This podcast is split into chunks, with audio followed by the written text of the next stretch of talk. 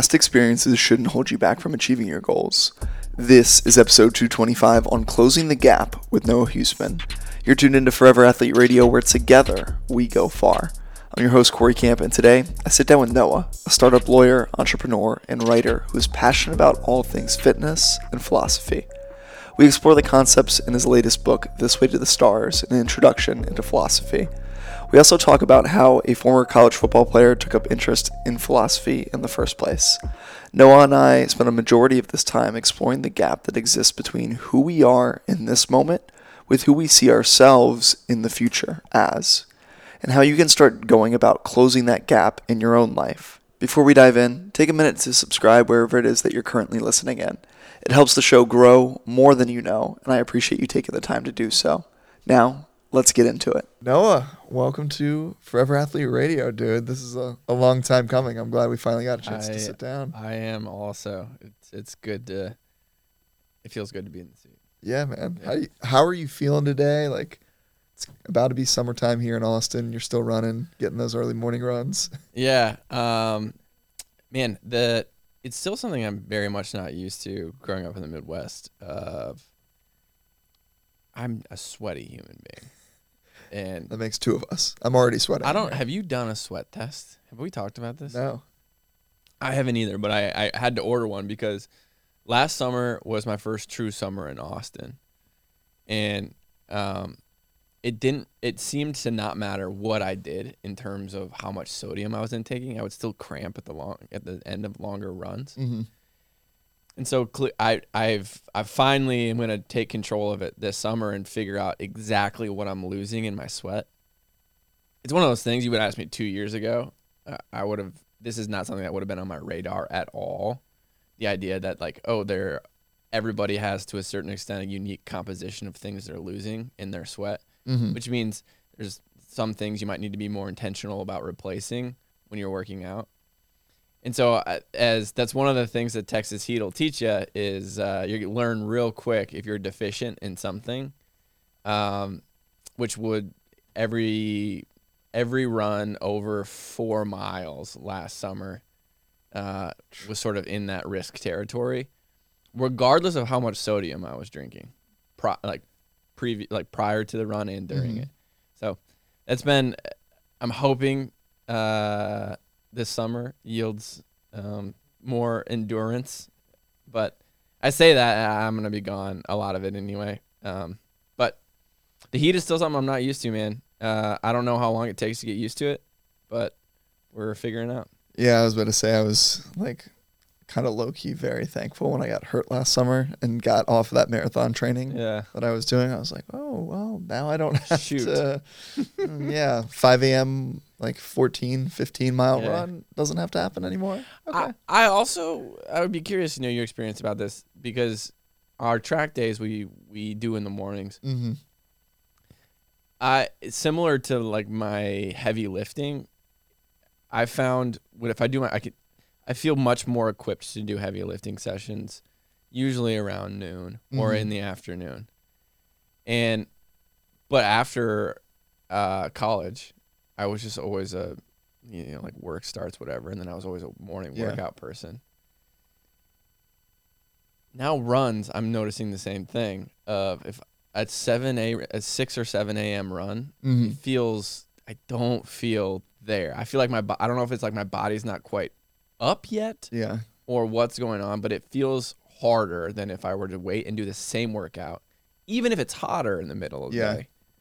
Well, like 3 p.m. Yeah, man. I'll I'll say like coming from a more like pacing based sport in Yeah, yeah. swimming compared to to football, uh, I definitely noticed that like hitting pace at a 5:30 a.m. workout was significantly harder than a 3 or 4 or 5 p.m. workout for me. And I would say a lot of my teammates would agree too, where it was like if a coach asked you to go under a minute for 100 freestyle in warm up in the morning, you would look like he had seven heads. He was crazy. But in the afternoon, you'd be like, okay, yeah, like I can go do that. Yeah. It just came a little bit easier. So I I agree, but you know the I just approach it now with like this grain of salt. When I look at my pacing or look at times and how I'm feeling in the morning, I'm like, you know, what's worth it. I'm going to go 10 to 15 seconds faster per mile over the course of this run and not risk like heat exhaustion Yeah. or risk heat exhaustion and Yeah. be a little bit faster. I'm like, I, I think I'm going to build a healthier base actually doing the quote unquote slower pacing. Yeah. Because come race day, like it will, that that base is always it will be there, as long as you're doing the training. But you're you're more likely to, I think, overcome that heat fatigue in the morning than you are in the afternoon. I don't know. Uh, have you found that too? Yeah, and that's that's where it's just been another thing I've been exposed uh that has exposed me, I guess, is how how much the my self-worth is Mm. tied to hitting the paces. And so uh, how frustrated and down I get on myself if I don't hit the paces I want to hit. Why do you think that is, or like where do you think that comes from for you?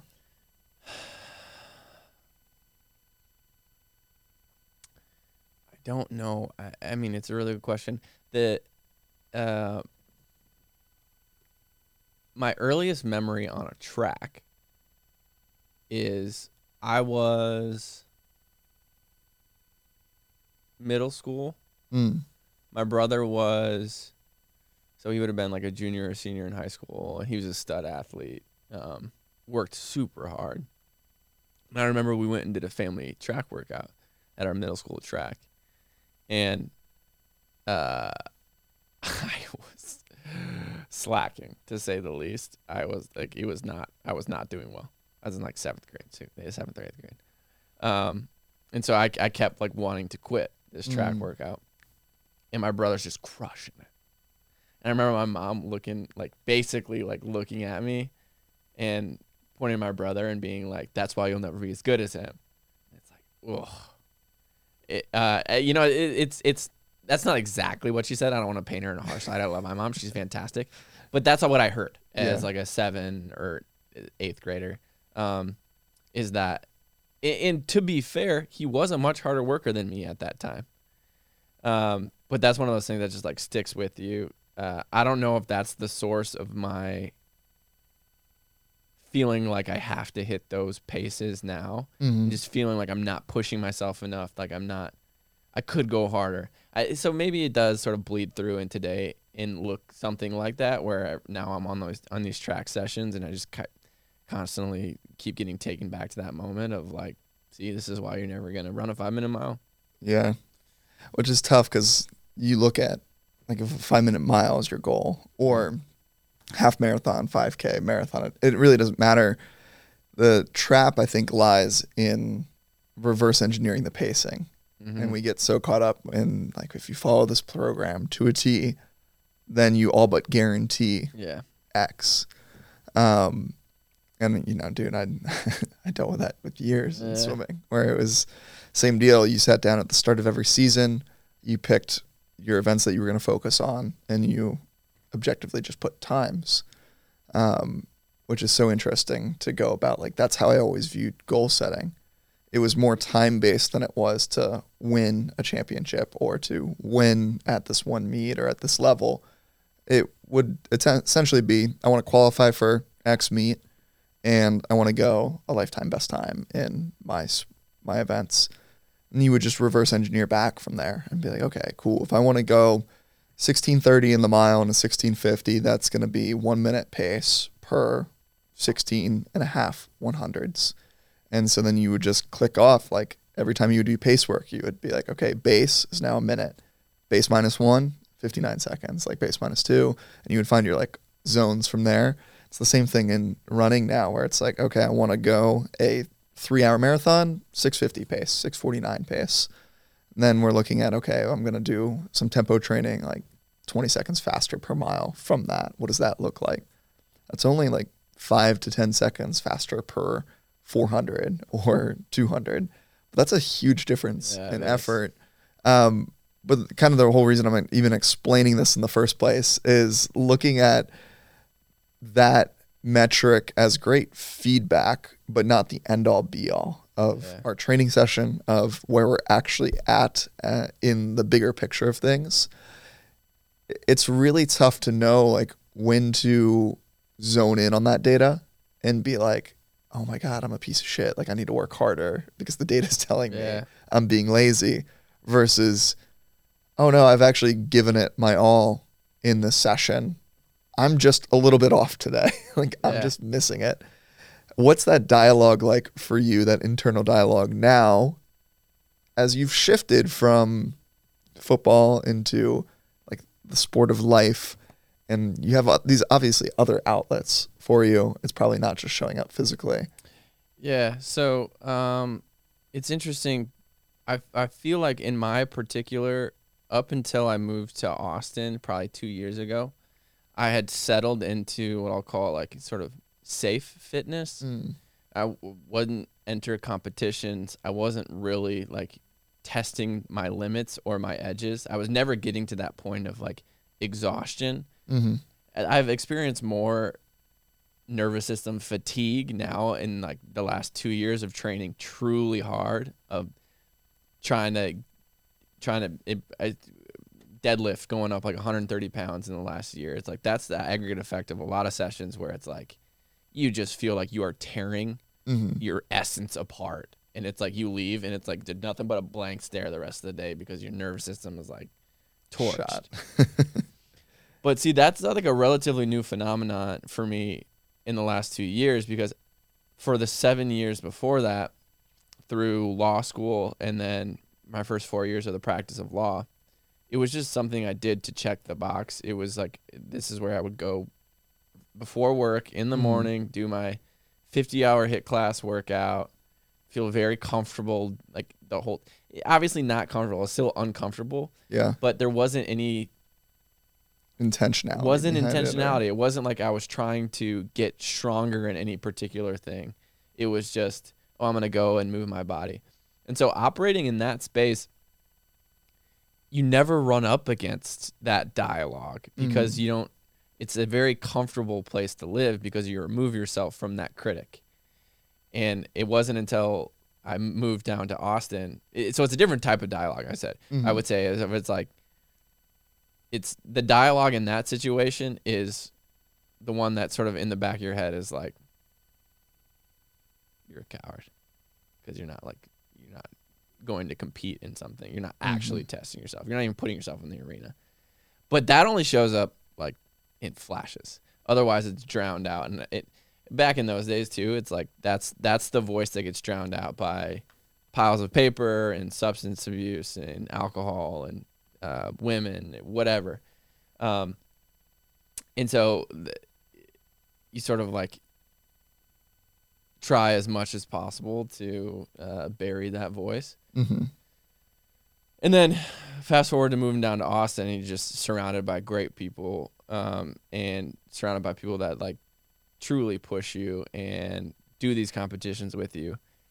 And you can't even you can't to a certain extent. I joke about this, but it's like at Squatch, you come you come to Squatch, you're gonna get fit on accident.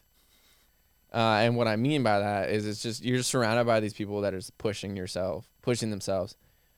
And so it just kind of lit a fire in me. Um, CJ actually, I remember when he, my re-entry into the territory was he asked me if I wanted to do a Hyrox like two years ago, Mhm. and I was like, well, I guess. And that was my sort of thrusting back into the world of competition. Was that the the one here in Austin? That no, one? that one was in uh, Dallas. Okay.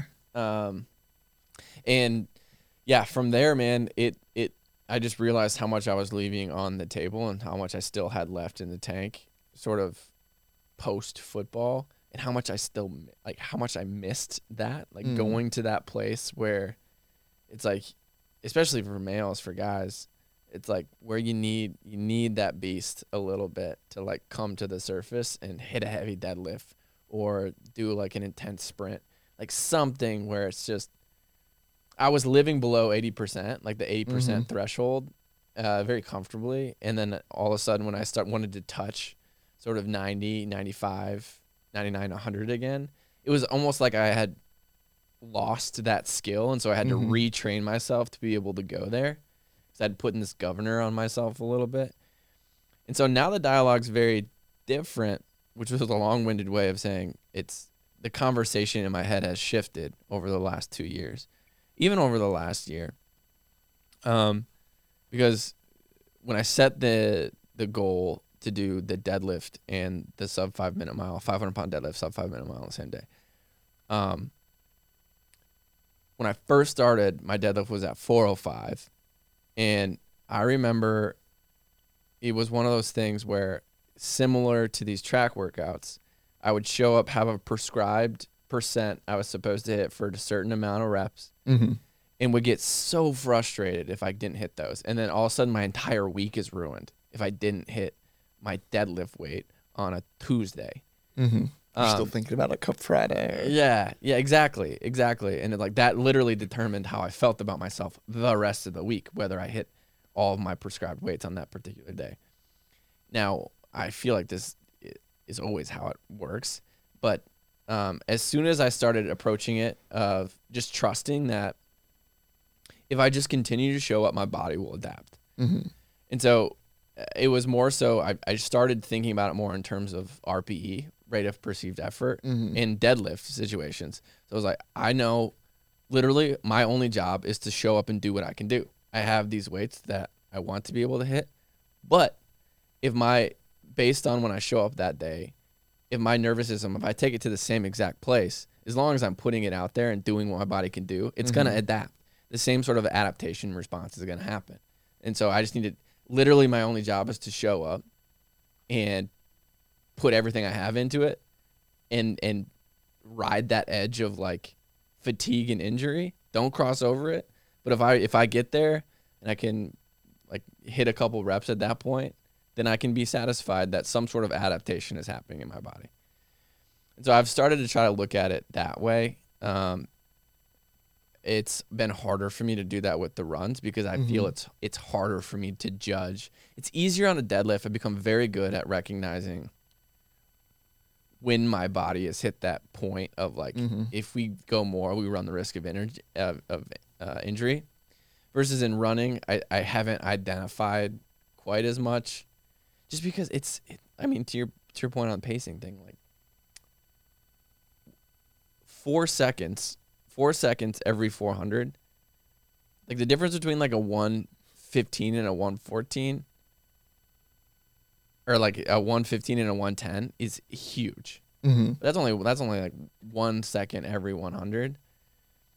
But I could run like a 110 and feel absolutely torched, or run a 115 and feel like, oh, I got a little bit left. Mm-hmm. It's like, well, it's so strange because it's such a fine line, and it's a much harder to like track that perceived consistent effort versus a deadlift if I'm doing three reps, and it's like, okay, I know Yeah, it's just boom, boom, boom. yeah, exactly. go.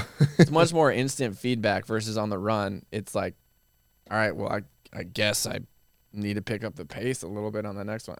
And so it's just harder. It's harder for me to to use that same sort of rate of perceived effort Mm. on running than it is when I'm doing my lifting sessions. I feel like I have a better gauge of rate of perceived effort Yeah. when I'm lifting.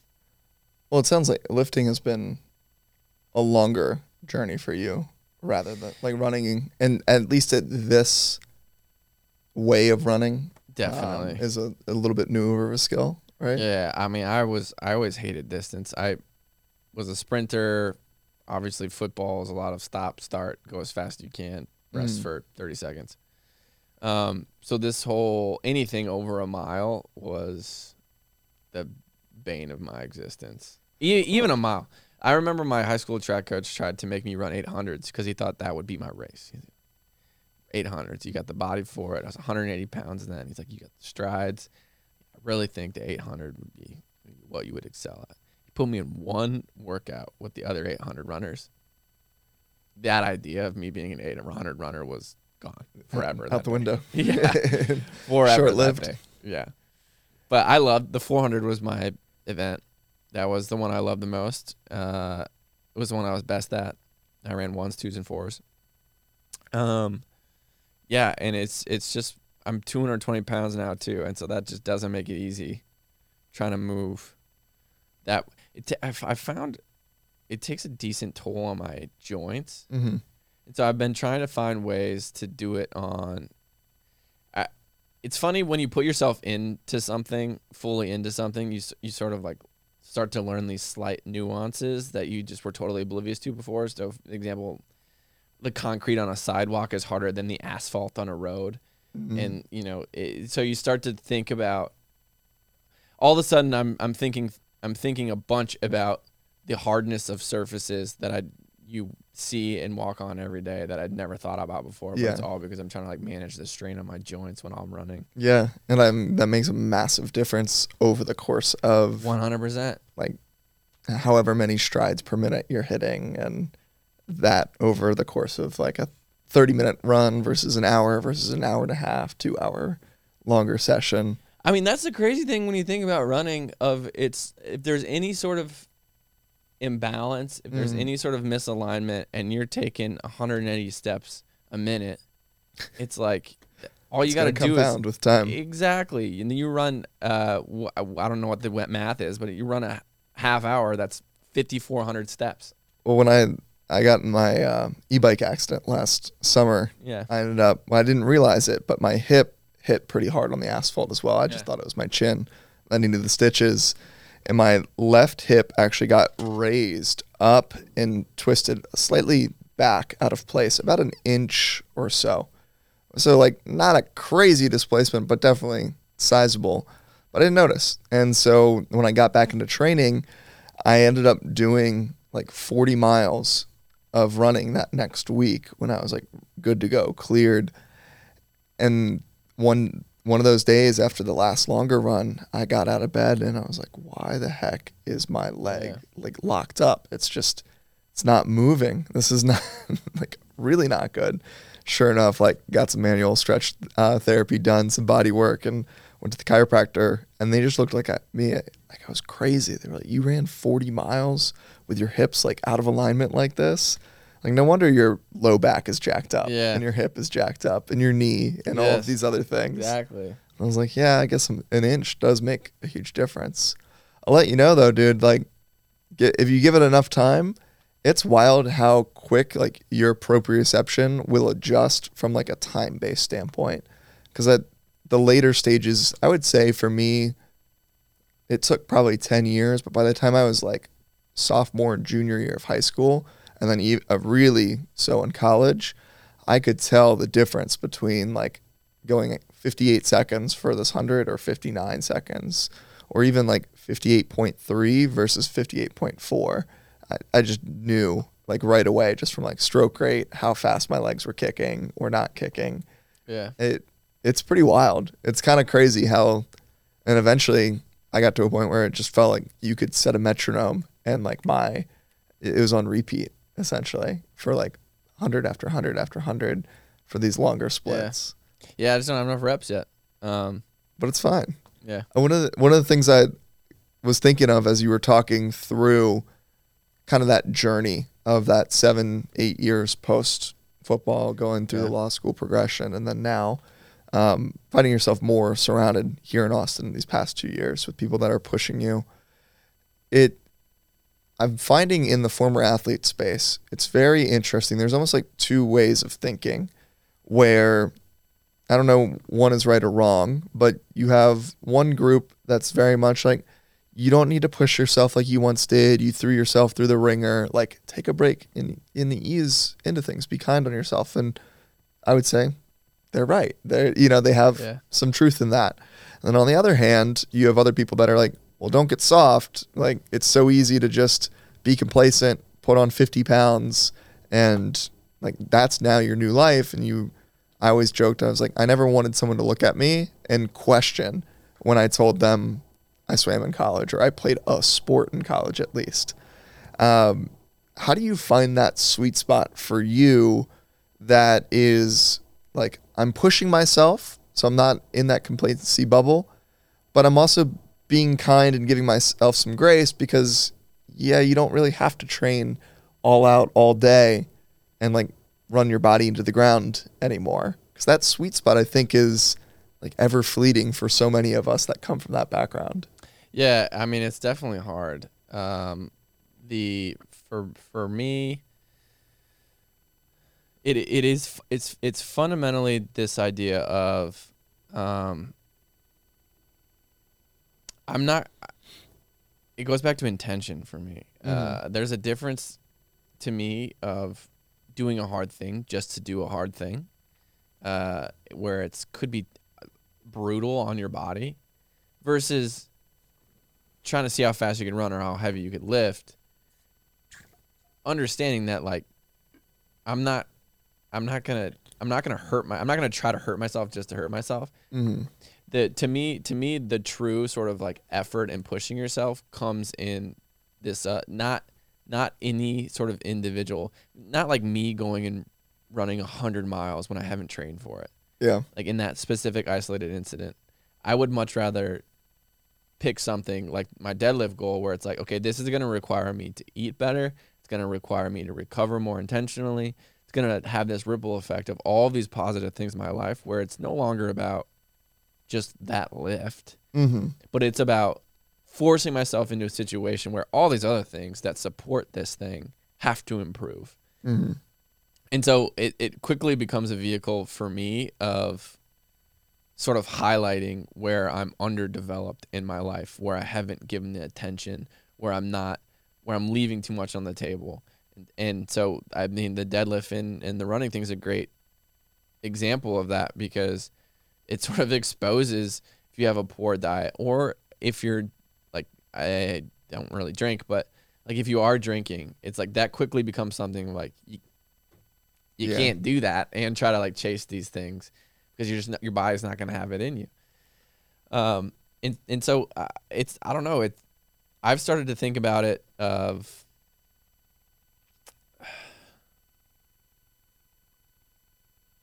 at risk of pissing some people off. I just I can't subscribe or get behind the idea of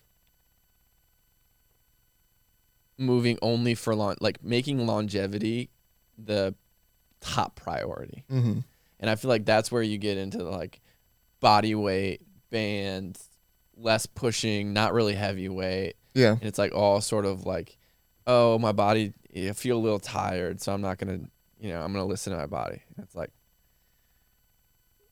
your body never adapts. If you listen to it, then your body's a bully, is what it is. Like you aren't bullying your like you don't have control because if you get into this stance of where all you're doing is listening to your body, then every time you're tired, your body starts to learn like, oh, I can get him to not do what he, I can get him to not do something by saying by like being hurt or run down. So your Mhm. body never has to adapt. Versus like if you put yourself in a situation where you do keep showing up when you're tired, eh, obviously be smart. I'm not Yeah. saying don't be smart, but it's like that's when you get your body to actually adapt and become stronger and more resilient. And so to me, I actually think that in a backward sort of way, that is the best thing you can do for longevity's sake is make yourself stronger and less brittle and more resilient so you can do all these things in the future like pick up kids when you're 70 um, and sort of yeah so I, I don't it's it's hard um because obviously i do think everybody's situation is unique Mm-hmm. and everybody has specific injuries um, and things to work through from the past. But I think more and more we're finding resources, whether it's knees over toes guy or bulletproofing shoulders or some of the uh, back and core stuff. Like I broke my back in high school, reconstructed shoulder, had a sports hernia. So I definitely had those doctors who would tell me, "Oh, you can't do X, Y, or Z the rest of your life." Mhm. with all three of those things.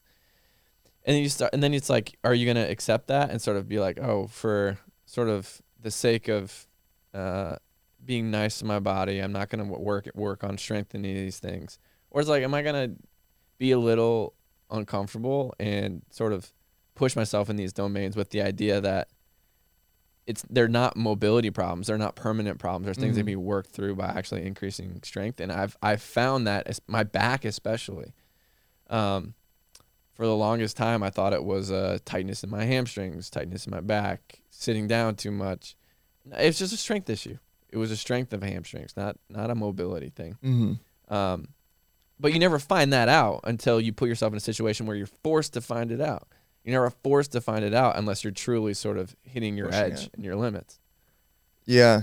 I mean, in in that same breath, I always I like to say like we learn more through trends than individual data points. Mm. And so it's a dangerous game to play the game every single day where we wake up and we say, well, "How's my body feel today?" and Yeah. let that dictate our life. Um, I don't wear Whoop anymore. I don't either. I wore Whoop for like two years, and I found it was a lot harder for me to wake up, look at an HRV score on a scale of like zero to 100% recovery rate, and then be like, oh my God, like, but I had this really big day today and I scored 30%. Yeah. It's shot. But instead, taking a breath to be like, okay, 30% is my recovery score this morning. Let's look at that data point versus the overall trends. Am I going on a month now where like I'm consistently 30% or lower? Then yeah, raise the red flag. Time to dig a little bit deeper. But if it's just, no, I was chilling in the greens and then I ate something funny, I was up a little bit later than normal. Like one of these things happened last night that impacted the score. And now today's data point is giving me a like, hey, little yellow light, so to speak, make a better judgment call. To me, I'm like, that is more valuable. And if we can all just take a second to dig a little bit deeper beyond just the data point, beyond just the, my back hurts today, or I, I don't really feel like it. Because to your point, we we actually make more progress showing up oftentimes on those days where you don't Yeah. feel like it. And that's Because I- those are the, those those to me are the adaptation days. Yeah, a hundred percent. No, I think what's what's really dangerous now, not just in the physical space, but with the mental health crisis that this like country is facing and world has really been facing, you have people looking at individual data points and they're just like, "Ah, I'm sad today. I must be depressed. I can't. I can't do it today. And maybe they are, but depression is really diagnosed by over two weeks at a time. Yeah, that it's not a you're consistently feeling this. We all have bad days. So it's instead of ironic, the irony is it, or really is in the fact that you're more likely to then become depressed if you have that kind of personality where you look at one sad day and you pack everything up. Yeah, it's a say, feedback loop. You know what I mean? Because then you're like, all right, I don't feel it. And it's, I think, the same thing on the physical front where, yeah, all it takes is you condition that body a couple of times and your brain is now saying, oh, yeah, every time Yeah. we tell Noah that his back is acting up a little bit, he's going to pack everything in and just n- Yeah. not work out at all today. He's just going to go on yeah, Thursday. I, I don't know if if you've had this experience or not, but I've noticed it in the last two years, and I've noticed it talking to friends of as couple days or even a week leading up to like a competition or a race. Mhm. All of a sudden, anything that has been achy at all or uh, has been bothering you at all, that lead up to it, right before it, it's like your body's last ditch effort to get you to like not go through with It's it. like, hey, dude, don't do it. All of a sudden, it, that thing hurts a little bit more. It's a little more achy. Your retention's on it a little bit more, as if your body is testing you and be like, "Can we get him to stop? Can we get him to not do this thing?" it's funny from probably my freshman year of high school onwards every big meet my left calf literally just became like a knot from the day before the first day like first session until like a few days after the last session and it got to a point where you know when it first happened i had exactly that reaction of like what do you mean my my body's like failing me now Yeah. because Yeah. the way swimming works, similar to like how you taper now for a competition, whether it be trying to peak for a mile PR or what, you have that one shot really, Mm-hmm. and you really only get max three of those a year to perform at that level, and you're going all out, shave, taper, all all the fun stuff. Yeah. And so I remember like shave, I would shave all the hair off my legs and be like, oh my god, my calf is cramped. It's because I sat here shaving the wrong way or, or whatever Yeah. it may be. And what I learned though with time, I almost welcome. I started to welcome it Yeah. I almost like got more freaked out if my left calf wasn't like spazzing a little bit towards the later years of my career, where I'd just be like, "Oh no, how tight? Okay, yeah, there's some tightness there. Cool, we're good to go. That means I'm like ready to rock." Yeah. And same thing with even my mindset around sleep. Like I didn't necessarily, I didn't sleep like a baby during four day long meets, and they were the best meets of my life. I would just like kind of toss and turn and be like very antsy. And then I learned to just kind of embrace that almost as like a performance metric and be like, okay, I'm just to like twist this into being like, yeah, that's what I needed to Yeah. to feel good here. Did you do any or do you do any sort of thing like that now where you're like you almost look for certain things that surface level you'd be like freaked out. That's a no-go sign. And then you dig a little bit deeper and you're like, actually, it's maybe a good thing.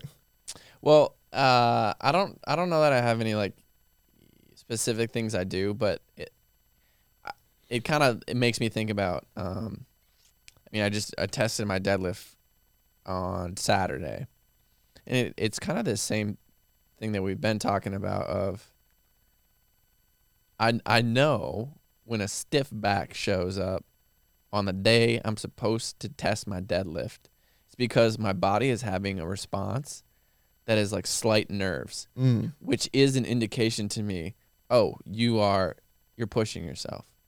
Like you're clearly something is happening in your body that you care about, that you want to perform in.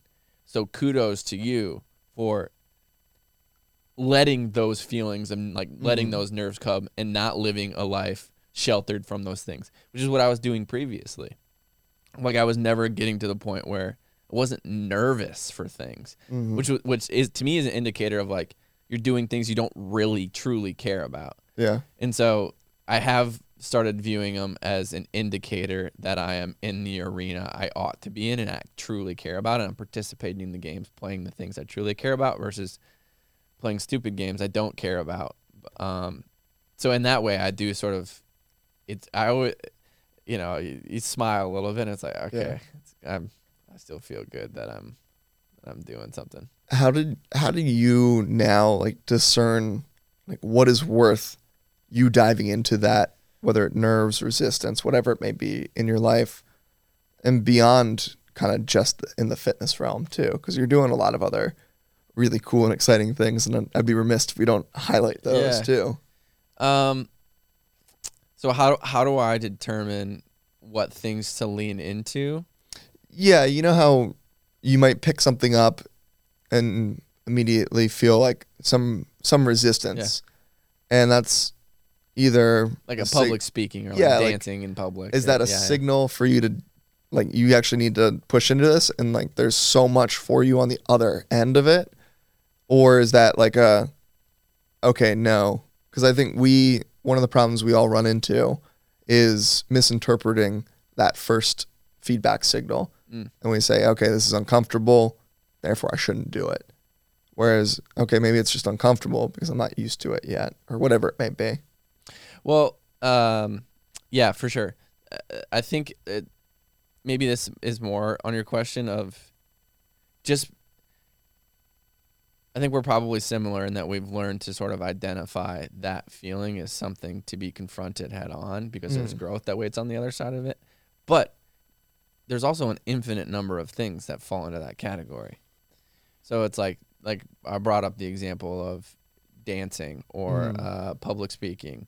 Um, there are any number of uh, surfing. There are any number of things that would make me nervous the first time I do them.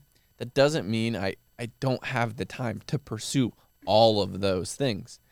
I do think the same signal, it, to me, I interpret the signal the same in terms of these are all things in which you could your you could increase your capacity as a human being. But the tougher part is, to your point, okay, under there's an infinite universe of these things. Which ones mm-hmm. do I actually sort of focus on right now? Um, into that, uh, my, response is like it's it's just a it's a different seasons type of thing. So I try to be intentional about sort of each season of my life, which I'll describe as once a quarter, Mhm. um, sort of stepping back and saying, what is my priority? What like what am I prioritizing this season of my life? and then that sort of serves as a north star um, that I hold up against everything I'm gonna do and be like, okay, yes, there is potentially growth here in this thing, in this like dancing on stage. Mm-hmm. I'm gonna keep going back to the example because it's gonna happen one day, but it's just not right for this particular season. And so, uh, but that isn't as long as I actually follow through on that to myself and know that that's for a future season. That's where it gets really tricky because we can fall into this uh, habit of pushing things off to future seasons. Mm-hmm. And so you just have to be honest with yourself about okay, where what are the for me, it's like what is my priority this season and what are the three things that I can lean into in this season that give me enough evidence to know that I'm truly pursuing and doing something um, that is that is bettering me and my growth as a human being, knowing I can't do everything. I can do anything, but I can't do everything. Mm-hmm. And so I'm going to choose to focus on one, this whatever principal priority at the top. And then underneath that, there's going to be three branches. I try not to have any more than three of things I'm specifically focusing on um, to sort of uh, feed that one priority and kind of all goes back. Yeah. And then just knowing like priorities change. So like every every season when you step back, it's like things have shifted. Maybe you're in a relationship now. Maybe um, something is happening in your family where that has to be a priority. And so then it's like, okay, when you step back and ask the same exact thing. Um, I, I think part of maturing and growing older is sort of this realization that um, habits serve you for a season. Same, Mhm. similarly, of you can have the things that made you successful and got you to where you are today, and and sort of are proven. And this played out in my own life in terms of uh, law school, graduating second in my class, and then it's like it becomes a very sort of oh I know the playbook, I just deploy this. This is how I succeed. This is how I succeed. The Mhm. same thing, and then the practice of law is like okay, this is how I succeed. This is how I succeed. And then all of a sudden you have this very deeply ingrained habit of um, this very rigid idea of what it means to be successful in life, and then all of a sudden you're just living these days that you'd rather not live, but that's just because they become templates of the prior day, which Mhm. were successful and got you to where you were. And so we just copy paste that template on each day without ever being like, this, you know what? I need a new template for my life.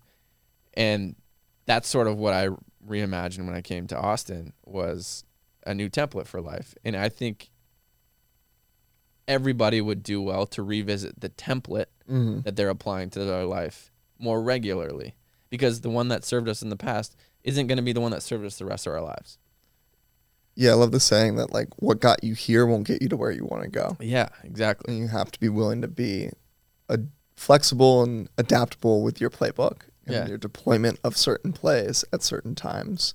Well, so that's a great analogy. I never thought about it that way. But think about like a football game. Mm-hmm.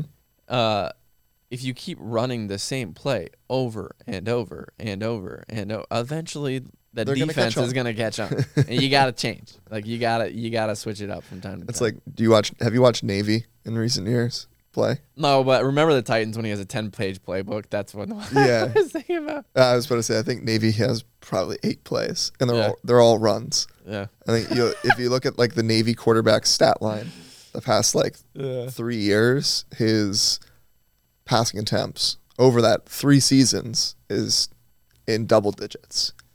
It's kind of insane. Yeah, that's Like he doesn't have more than hundred attempts, yeah, but I mean, I, like you which know, is crazy. eight eight templates for your life is better than one template. A hundred, oh, a hundred percent. And Yeah, you can also go to the other side of the spectrum of like you have too many templates. And not, exactly. We're trying to switch every single day. well, I think that's that's why I like that system that you kind of introduced to people there, where every quarter, kind of taking some time to take inventory, reassess, and check in, and just say, hey, how has this template been working? Yeah. do I need a new template for maybe Thursdays or Thursdays like showing up a different way than Mondays for me? I don't know. Yeah, and I mean, there. What has been helpful it, uh, in that path is you can copy and paste as a starting point Mm-hmm. of like if you have your schedule, your calendar, how you're spending your days, what you're prioritizing. Okay, this is my starting point. What needs to be adjusted? And you make small tweaks. I'm not saying you need to throw the whole thing out together Yeah. and start from scratch, Usually it's just small tweaks here and there, kind of like you read that. Like so for me, this season, writing is uh, eh, writing always has been to a certain extent, but specifically like I'm I've introduced a block on okay, like Sunday nights are now dedicated to a Substack article. Wednesdays are dedicated to writing sort of this animation. Every morning is still has kind of always been my writing block, but I've added Mhm. these other things on top of it that were traditionally reserved for something else I was prioritizing in past seasons. Um, and that's been that's just been super helpful for me. I, I think the other thing that's probably been the most helpful for me in terms of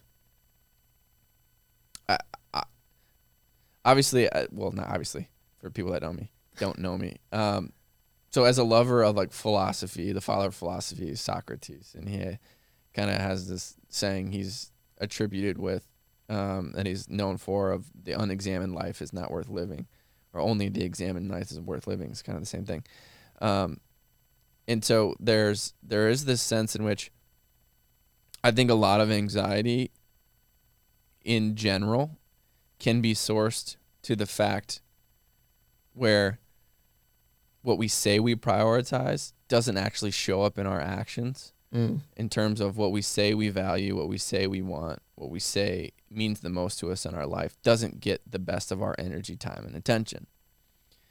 And so having being honest with myself and sort of holding a mirror up and being like, okay, what would an objective observer just watching my life say that I prioritize? And does that line up with what I say I prioritize? Or is there a gap here that needs to be closed? So one of the most meaningful shifts I made when I moved to Austin, and obviously I still fall short, hmm but was asking who's getting the best of my time, attention, and energy. And it wasn't the things I cared the most about. So it wasn't writing, it wasn't my health and wellness, it was work. And so I, I realized I was quickly on this path of like, that was my God, right? Whatever we spend, our, spend the Mhm. most of our time, attention in, that is our God. Whether we like it, whether we want to admit it or not, it's like whatever is receiving that from us, that's the thing we worship because the most valuable thing we have is our time. Mm. So we're giving the most valuable thing we have of our time, then that's our God.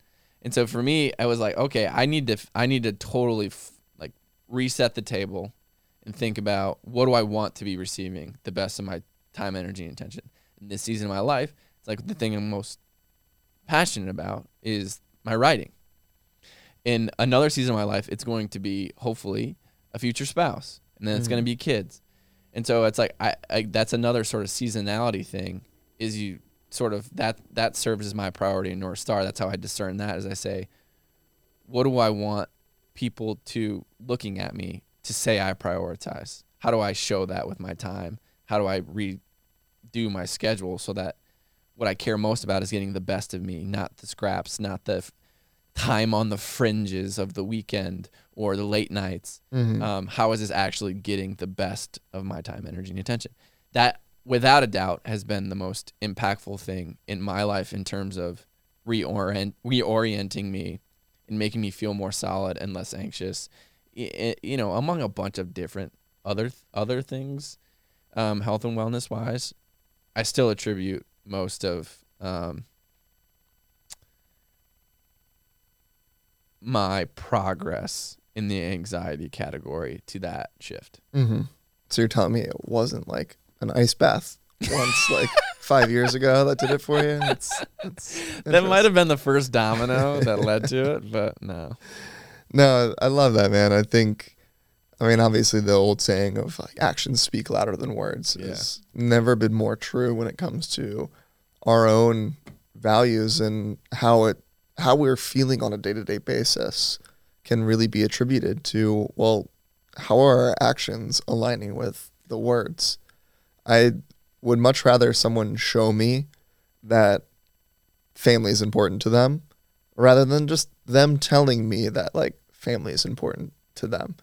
I like I went to um the memory that kind of came to mind because we we both know him, Lewis Howes Yeah. of of all people. I went to Summit of Greatness last year, and I learned more from observing how he actually watched his brother on stage. So Chris Howes is a phenomenal like um, violinist and like jazz violinist and performs and super musically inclined. Amazing.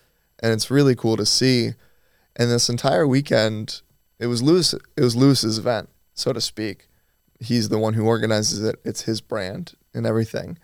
But he found so many opportunities to put Chris on the stage, whether it be Chris is performing with Wyclef Jean at the after party after the whole summit is done, or he has some solo time on like his own set, so to speak. But what was so cool was not only was Lewis like saying that he was doing that right and being like, "Oh yeah, I'm giving my brother this platform." If you looked at like the corner of the stage, you had him.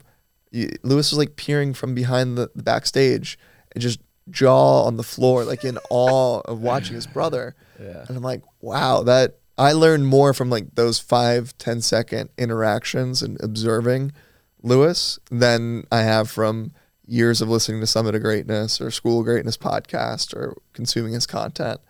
And like, that's what I want to see more of in this world is more people that I can listen to your content and Yeah. I can have a conversation with you. But I'd rather, I'm very observant. I'd love to just like sit back and observe people's behavior. And that's one of the things that I've really acknowledged in you, man, from our paths first crossing now two years Yeah. ago. I think you had just moved here. Yeah. Um, I hadn't lived here yet. Um, but just having conversations here and there, but more importantly than watching from afar and observing sometimes close up and just seeing you back up the words. I want to just one acknowledge you for that. Um, but two, like how do you like what's that process? Are you it sounds like you're constantly checking in that are my actions backing up like what I'm actually saying? Yeah, um man, I I still it's one of those things that's hard cuz I still feel like I fail at it every single day. Mm. Um and I and I think to a certain extent we always will.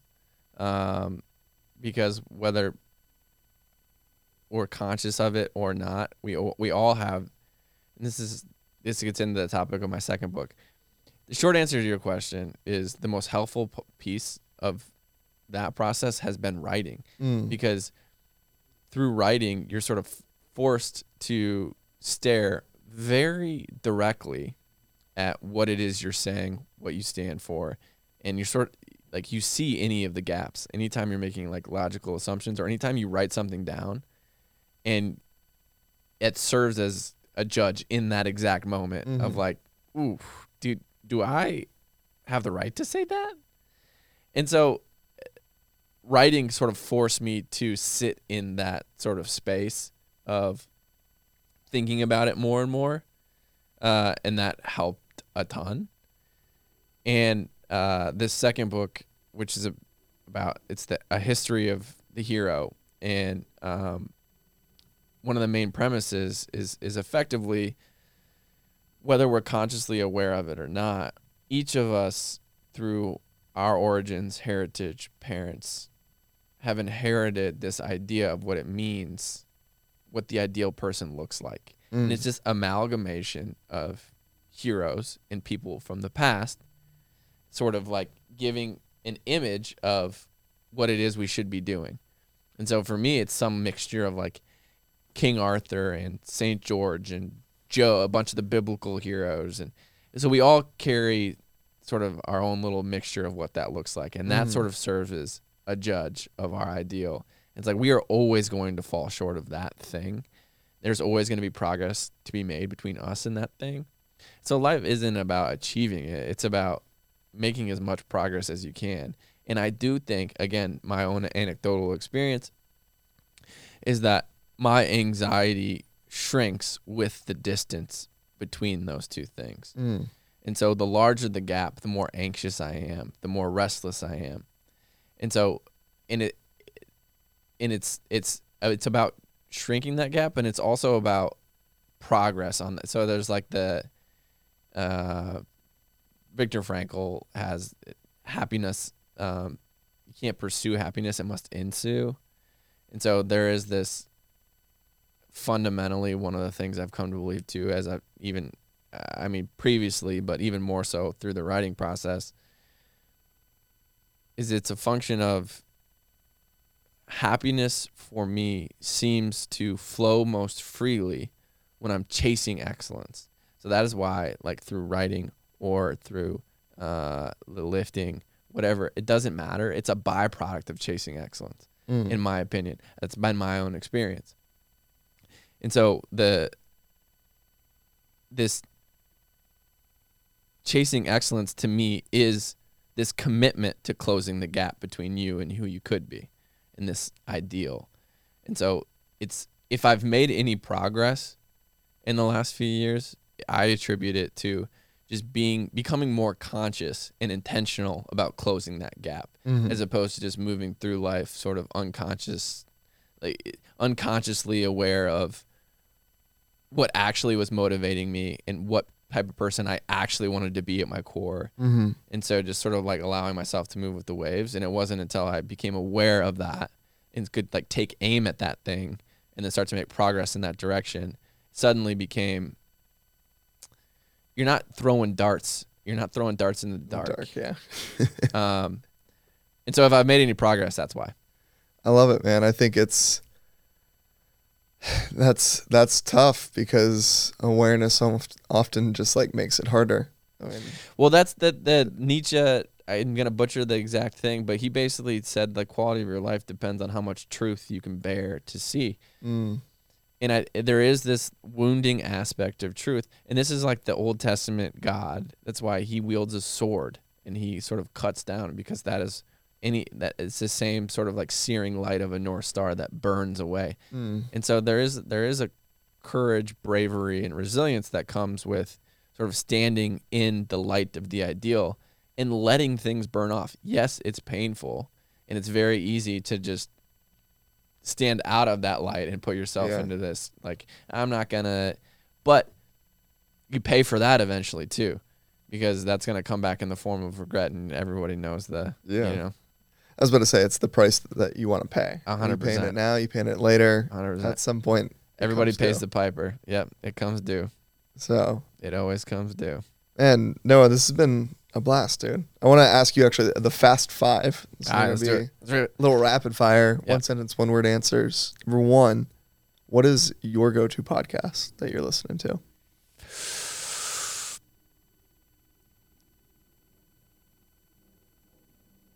Oh man, that uh,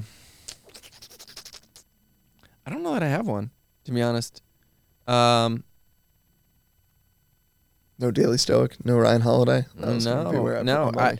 I, so I, this season of my life, going back to seasons. This isn't a one-word answer. I'm sorry. I, okay. I blew it on the first question.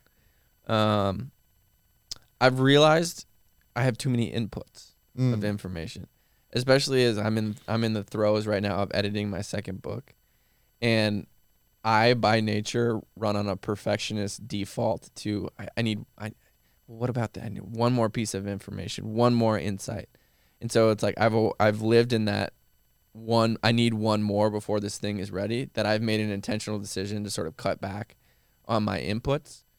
Um, I don't know that this counts as a podcast. But I would say my go-to recently has been uh, there was an Exodus series that um, one of my favorite intellectuals, uh, Stephen Blackwood, is on it. I just I just applied to his mat. The reason I brought it up, I just I just applied to a master's program um, Nice. through Ralston College. He's the president of it. But the Exodus series is like it's him, Jordan Peterson, another guy I love, Jonathan Pageau, um, Douglas Hedley, a couple professors from like the UK, and they literally just walk through the every single word of Exodus, and then there's a round table of like eight of them, and they all sort of offer their commentary. Um, so that's been like if I do watch or listen to something, I don't think it technically counts as a podcast, but It's okay. that's my Audio go-to form, recently. I guess. Yeah, yeah, yeah. I like the the caveat to that answer though, because I think we can all learn from that. Um, number two, if you have been reading, what's your favorite book that you've read in the past year? Ooh, favorite book in the past year. I have been reading mostly for research purposes. Um, the Aeneid, which which is a poem from uh like the 300s by the Virgil. Po- Virgil was the name of the Roman poet, and he wrote it um, when Caesar Augustus took reign of the Roman Empire. Nice. And it's, dude, honestly, there are some sections that read like Lord of the Rings. It reads like I'm watching a Lord. Of, like when I read their sections, I'm like, it a Lord of the Rings movie's playing in my head. It's so good. It's so Definitely the oldest book that we've gotten on the show. I'll give you that one. Number three, what's something that you can't live without? Ooh.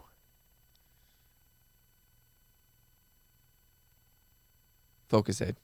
Mm, CJ got me hooked on those things. it's dangerous. Uh, dangerous. Number four, what's a quote you live by? Nothing except the soul is worthy of wonder. Get the get that tattooed next. You Yeah. know? Um, number five, you could sum up one mom, I'm not getting that tattooed. Just caveat here. Um, number five, sum up your focus right now in this season of your life into one word. What's that word? Steward. Mm, beautiful stuff, man. That's it. That you, you're out of the hot seat. You're out of the rapid fire. um, no, man. Where can people find you? Keep up with you.